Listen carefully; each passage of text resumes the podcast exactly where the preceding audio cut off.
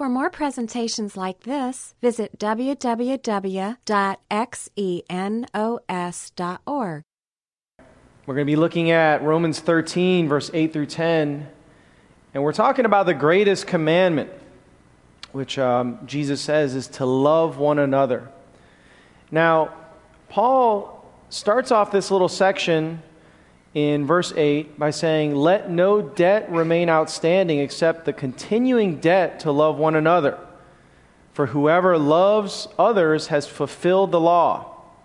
I think maybe your initial reaction is when you think about the law and you think about love, that these are two separate things. Law often is phrased in you shall not do something, whereas when it comes to love, it's phrased in the positive you ought to do these things. Now, I think some people would say that, and actually go further by saying that when you look at the Bible, especially in the new covenant times, the times in which we're living, that really the most important thing is love, that we can basically discard the Old Testament law because it's not useful anymore. And yet, one of the things that we should be careful about here is that when you look at what Paul says, he doesn't say that love is the end of the law, but that love is the fulfillment of the law. In other words, love in the biblical sense requires some objective moral direction.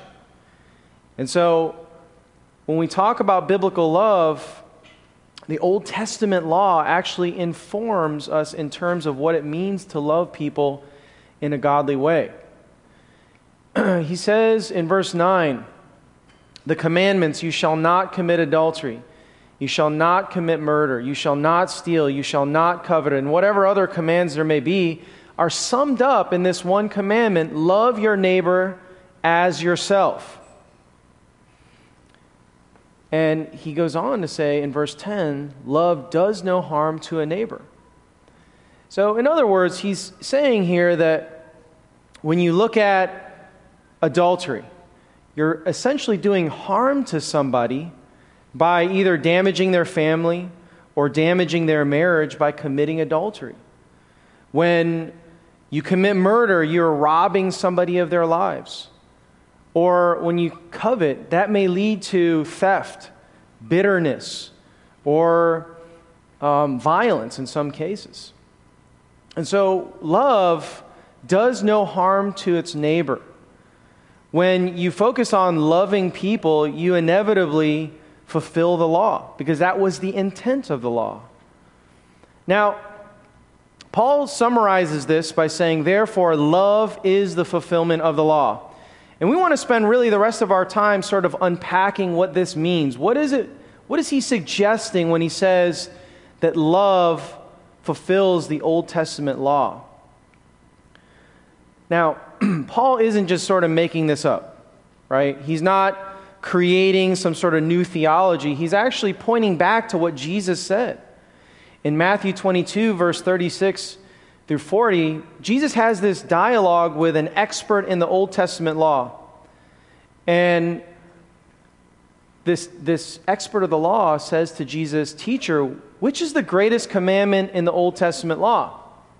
Jesus said to him, you shall love the Lord your God with all your heart, with all your soul, and with all your mind. This is the great and foremost command. He's quoting from the Old Testament, Deuteronomy 6, verse 10.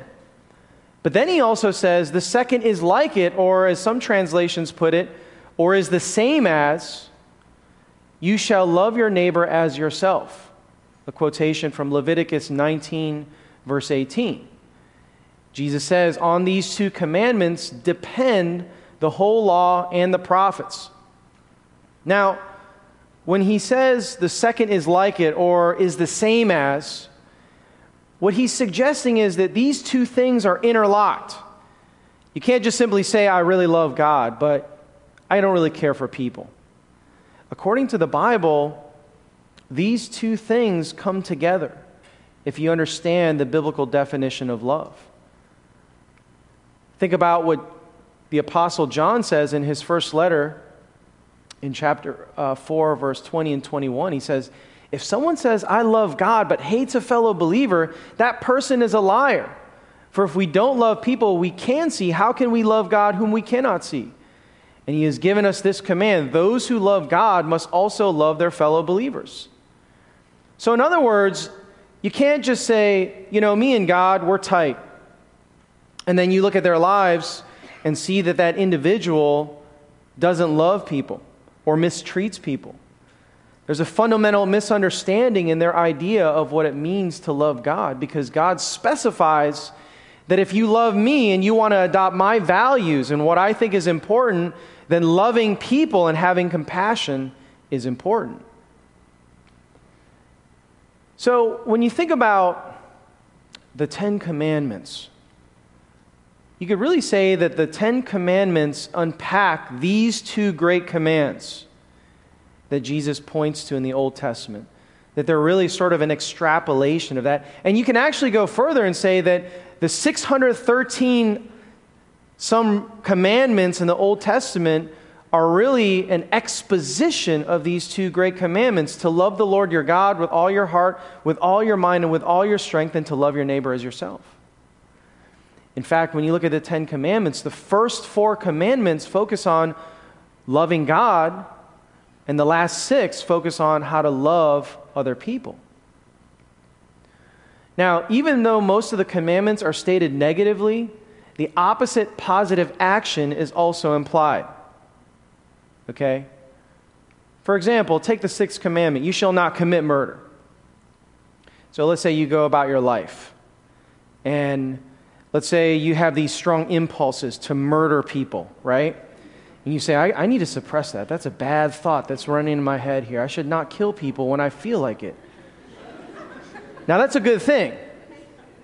But from God's standpoint, simply avoiding murder isn't the fulfillment of that commandment, it's also to love and forgive those who mistreat you.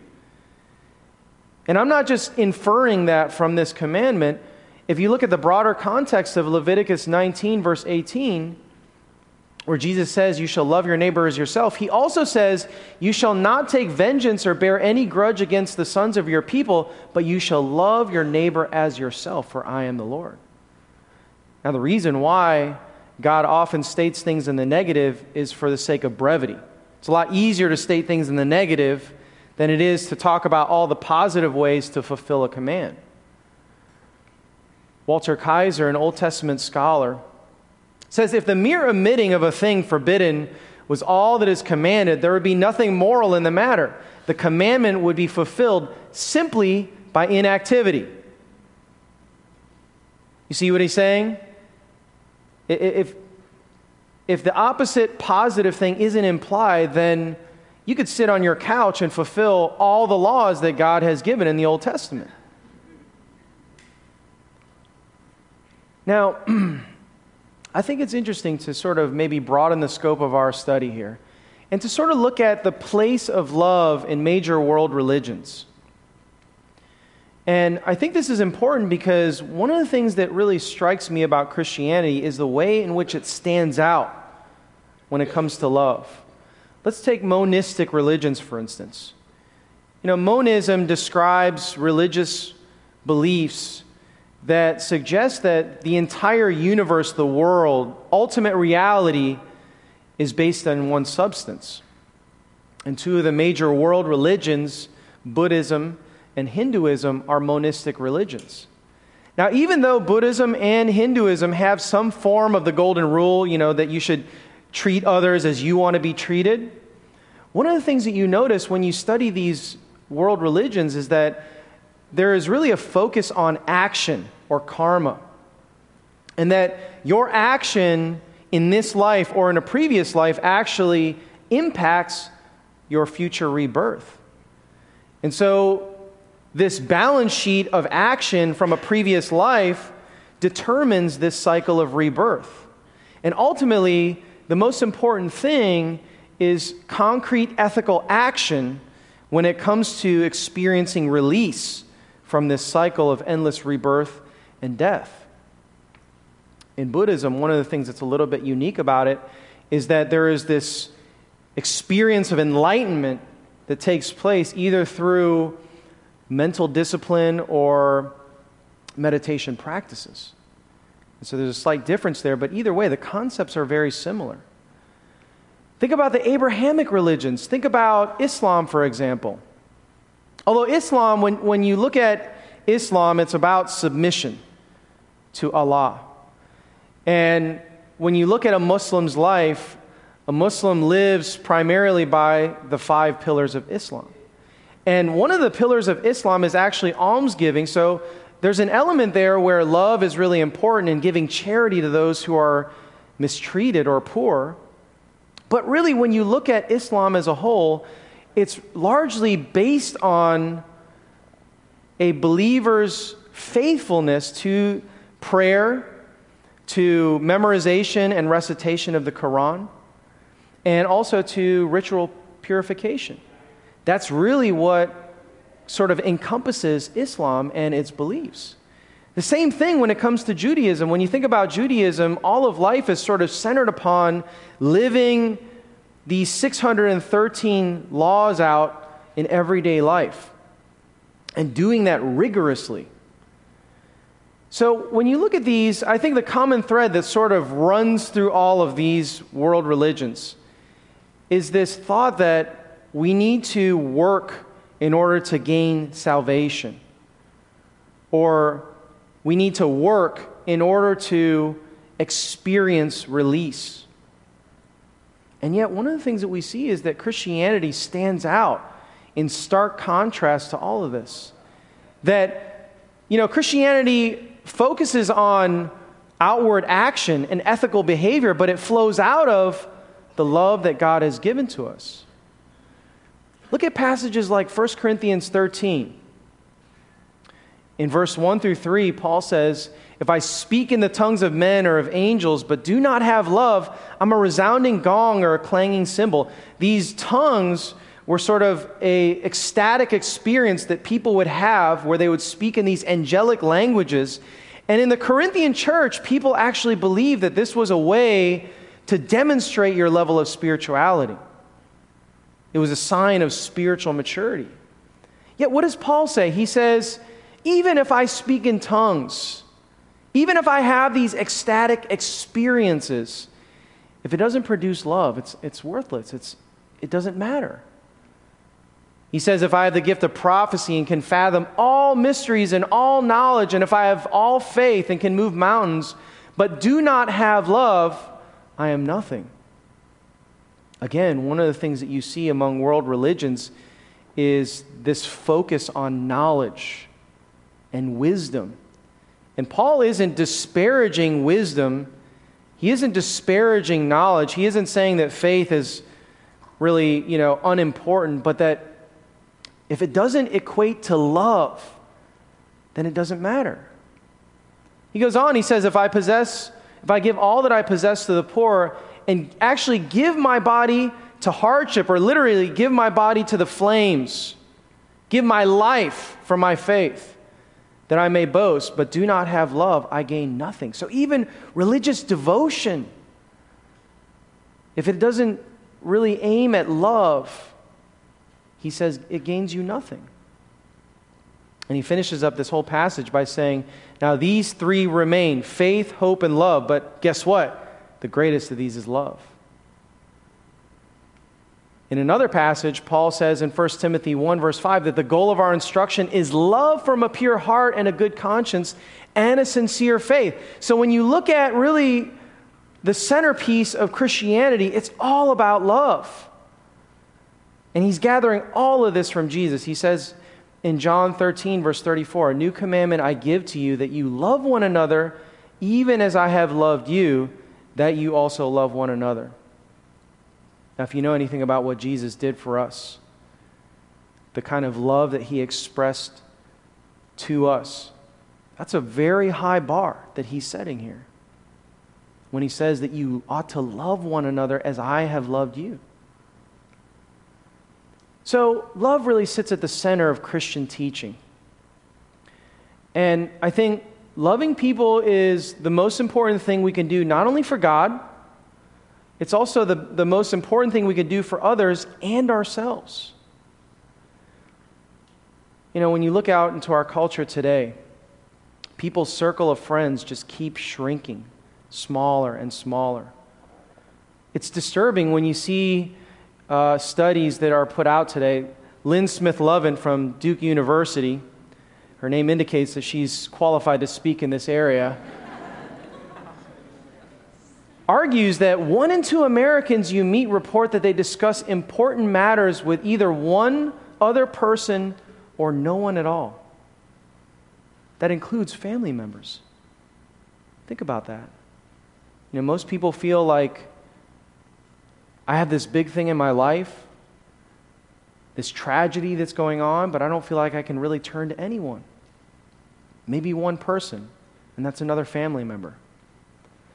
Even worse, she says, those who report they had no one to talk to about important matters nearly tripled within a couple decades. I mean, we, we don't need these statistics to tell us that this is exactly what we're seeing in our culture today. Some of us are actually experiencing that right now. We're sitting here feeling this sense of loneliness, a longing for human interaction, closeness with somebody else. Many experts actually are calling the social isolation in America an epidemic that's not only harming people in their mental health and their emotional health, but also their physical health as well.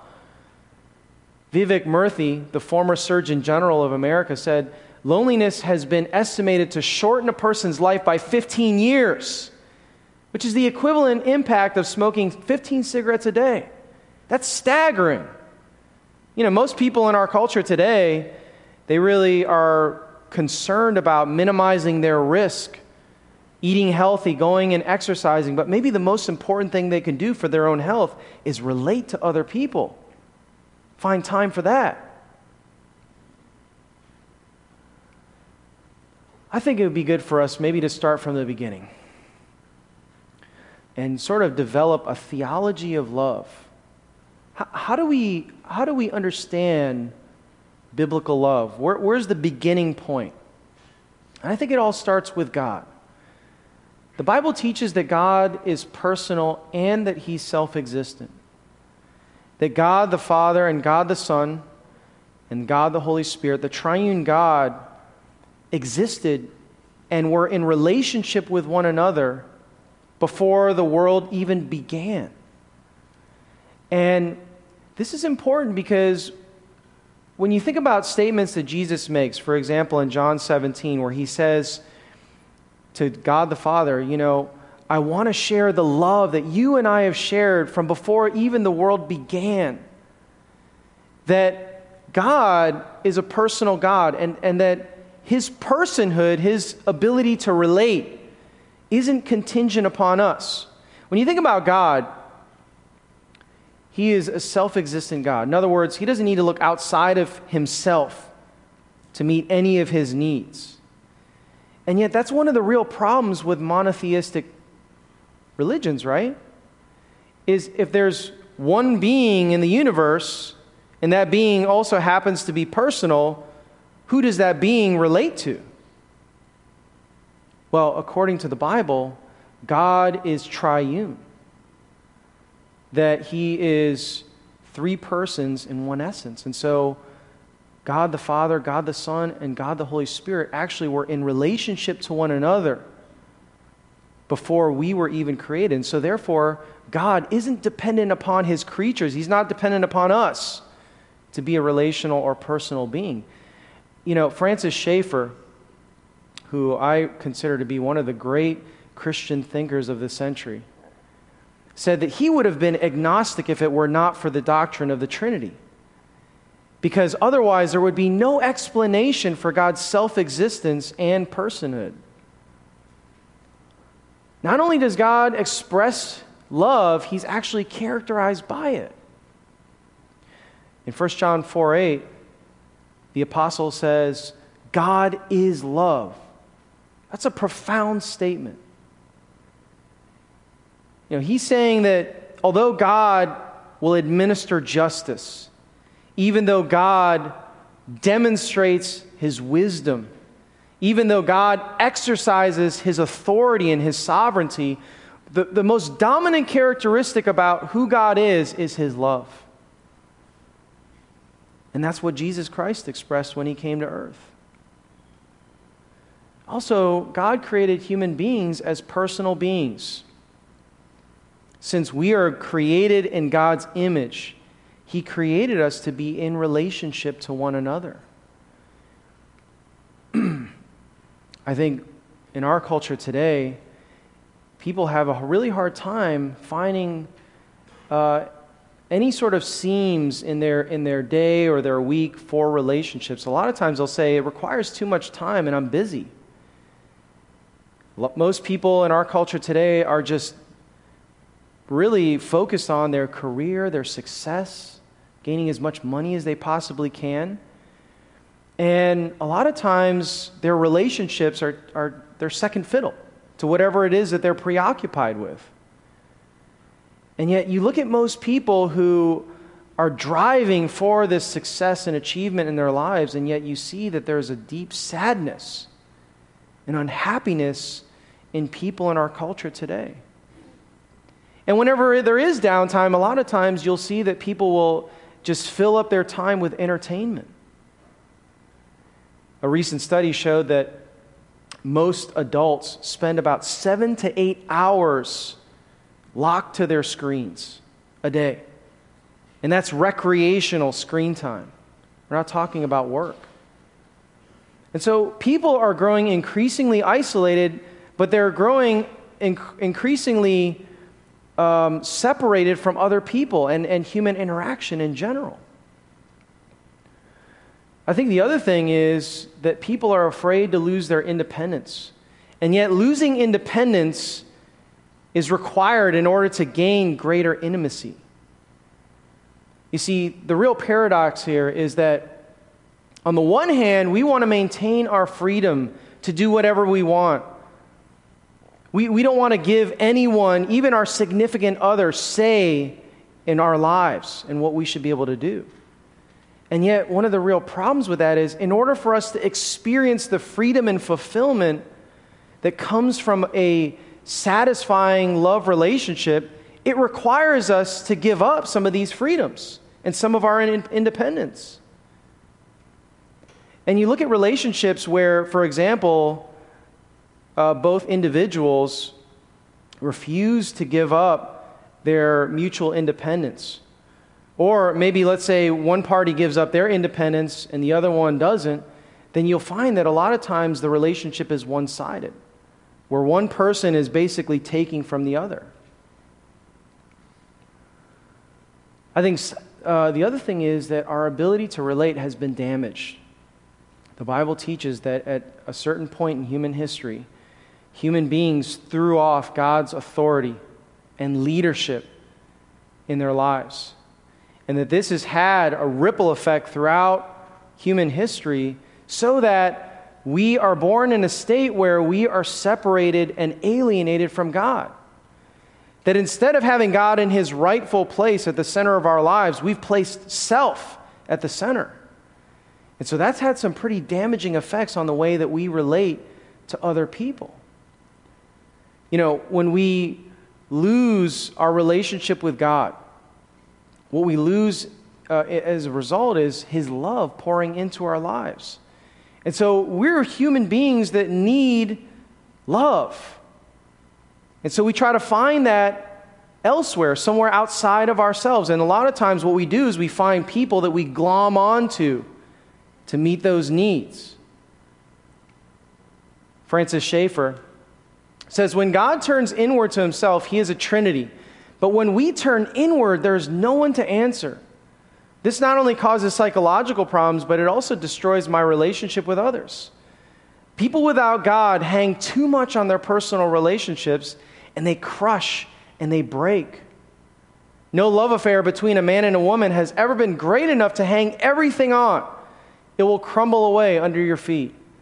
If I acknowledge that I'm really not God and that since the fall we are sinful, we are all sinful, then I can have a true human relationship without battering myself to pieces because they are not sufficient in themselves or because they are not perfect. You see what Schaeffer's saying?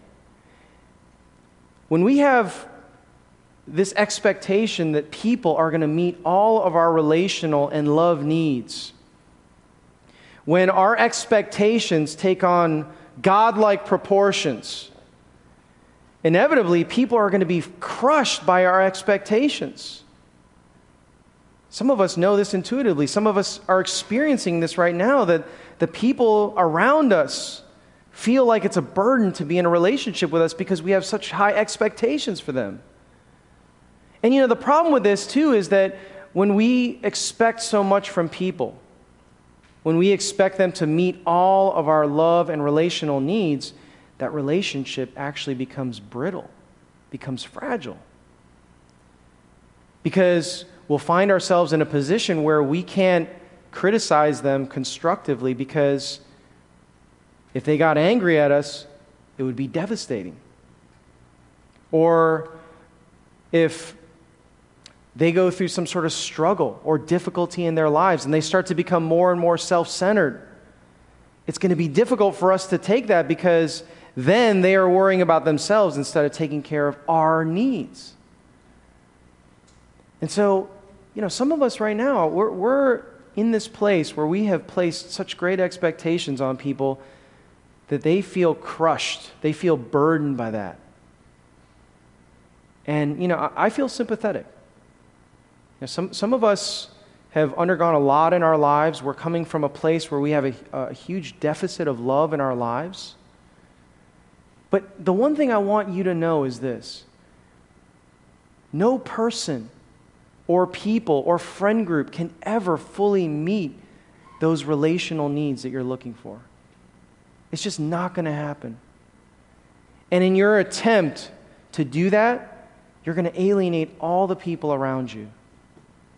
According to the Bible, there's only one person who can meet all of those needs for you. Now, when we talk about our ability to uh, recover this capacity to love, it all begins with a relationship with God. As I said, we are in a state where we are separated, we're alienated from God. And so God says that He created us to be in relationship with Him. Now, there's a problem because we've done a lot of things that offend Him that cause him, as a perfectly moral being, to cringe at our presence. And so, what God says is that what we need to do before we can come into His presence is that we need to be cleansed of our moral wrongdoing.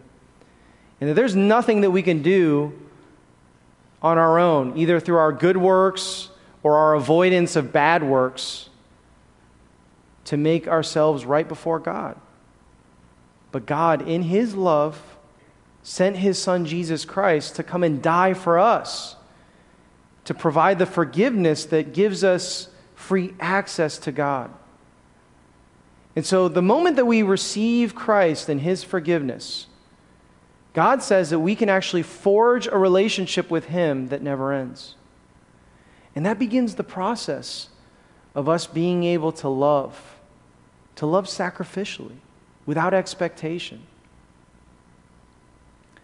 1 John 4, verse 7 through 11 says, Dear friends, let us love one another, for love comes from God. Everyone who loves has been born of God and knows God. Whoever does not love does not know God, because God is love.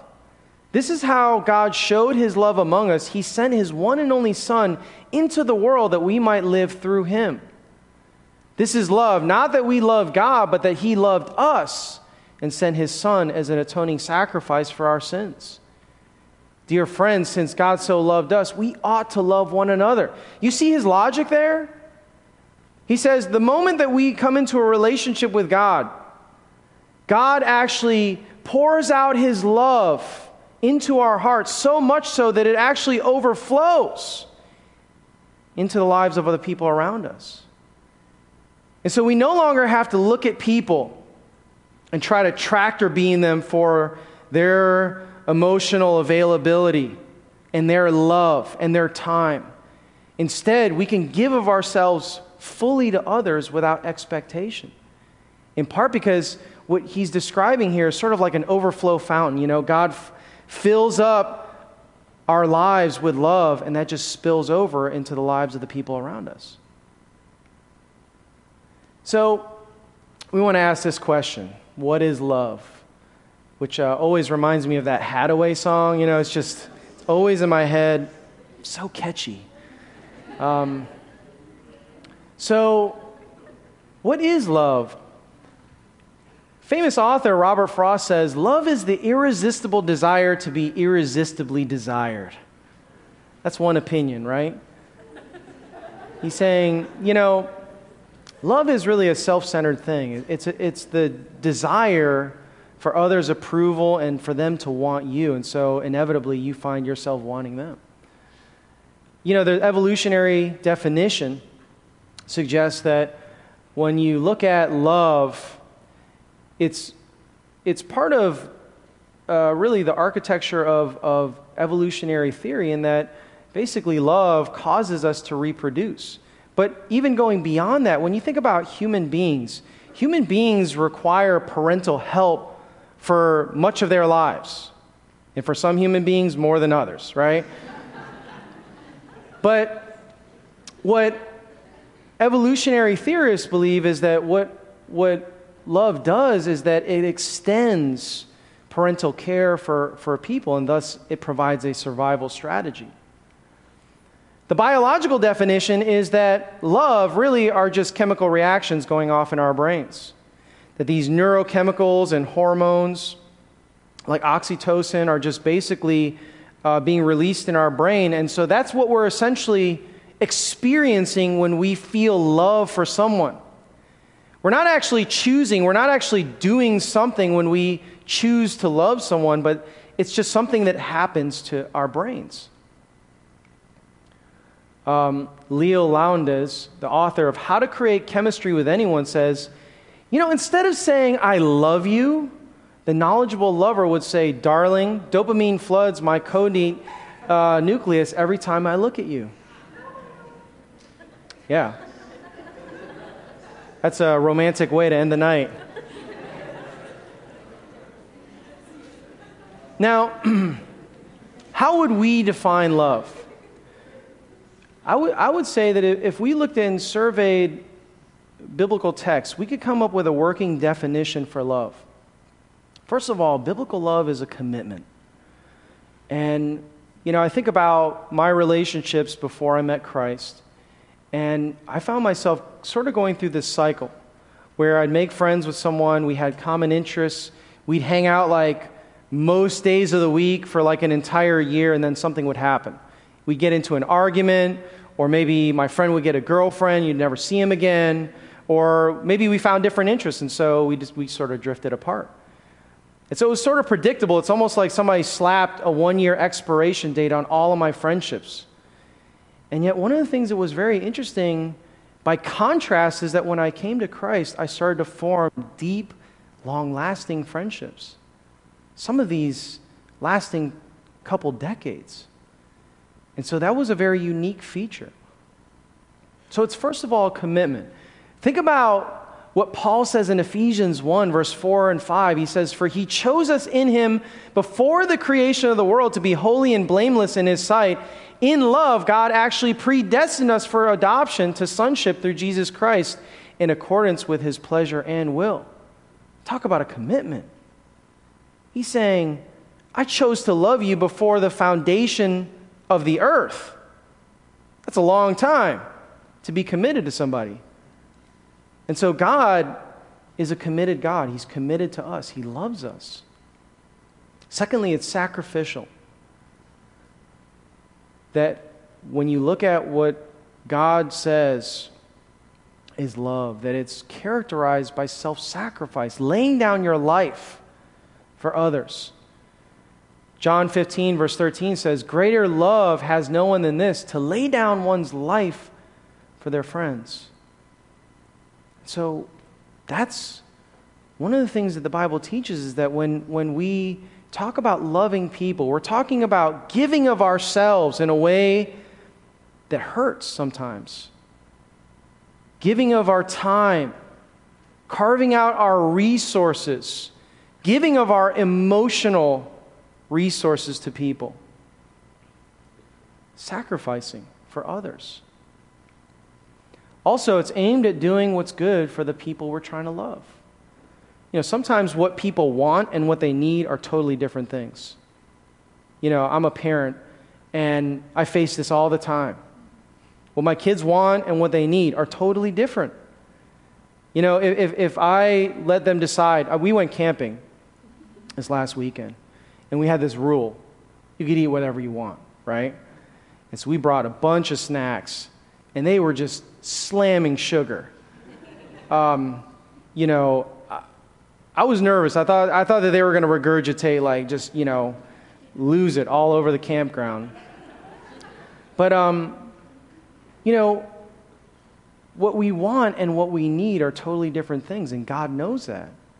And so, likewise, we have to give people what, what they need. And it's not based on what we think they need, but it's based on what the Bible says people need. Think about what Romans 5, verse 8 and 10 says. But God demonstrates his own love for us that while we were still yet sinners, Christ died for us. For if when we were God's enemies, we were reconciled to him through the death of his son, how much more, having been reconciled, shall we be saved through his life? Notice what Paul's saying there? God didn't give us what we wanted. In fact, we weren't looking for salvation, we weren't looking for his forgiveness at all. We didn't want it. In fact, there are people today who want nothing to do with what God is offering. And yet, God provided what we need which is forgiveness, salvation. So I think a great working definition for love is a commitment to give of myself in every area for the good of another. Let's draw a few conclusions. I think the first thing is the key to understanding love is understanding God. God is love, then studying the life of Jesus, God incarnate, really gives you a glimpse, a great picture into who God is and what kind of love He's looking for from us. Secondly, I think the key to experiencing love is to experience God. If you're here tonight, what God wants you to know, first and foremost, is that He loves you. And you know, you might resonate with some of the things that we were talking about where you feel this sense of emptiness, this longing for love. And maybe you, you sense something here too that there's a great community of people who care. But that really obscures the point of what God wants to communicate. He wants you to know that He loves you, and the starting point is by experiencing His love and receiving the death of Jesus Christ. And finally, before I can love others fully, I must let His love into me. And so, as God fills our lives with love, we'll start to notice that that will spill over into our relationships, that it's very natural. You know, it's funny, when you talk to people who just meet Christ, one of the things that they instinctively want to do is to share the love of Jesus Christ with their friends and family. Nobody's telling them to do that. But that's the nature of God's love is that you can't just hold it and keep it for yourself. It's something that you want to give out to others. Lord, that's one of the real great things about just the Christian worldview is just how different it is in that it is characterized by love. And um, I think intuitively we sense that love really is the most important thing in life. And uh, we're grateful that that intuition matches up with what you have to say in the Word. I pray, Lord, that um, we can learn to appreciate your love and that we can continue to just marvel at and reflect on how much love you expressed uh, to us through your Son, Jesus Christ. I pray especially for those of us, Lord, who um, may sense in their hearts that you are giving them an invitation to enter into a relationship with you. I pray that they would enter into your love and experience the freedom that comes through Jesus Christ and what he's done. And we thank you for anybody who did that in Jesus' name. Amen. This study was recorded at Xenos Christian Fellowship and is copyrighted. You may freely copy and distribute it as long as you keep it intact and do not sell it.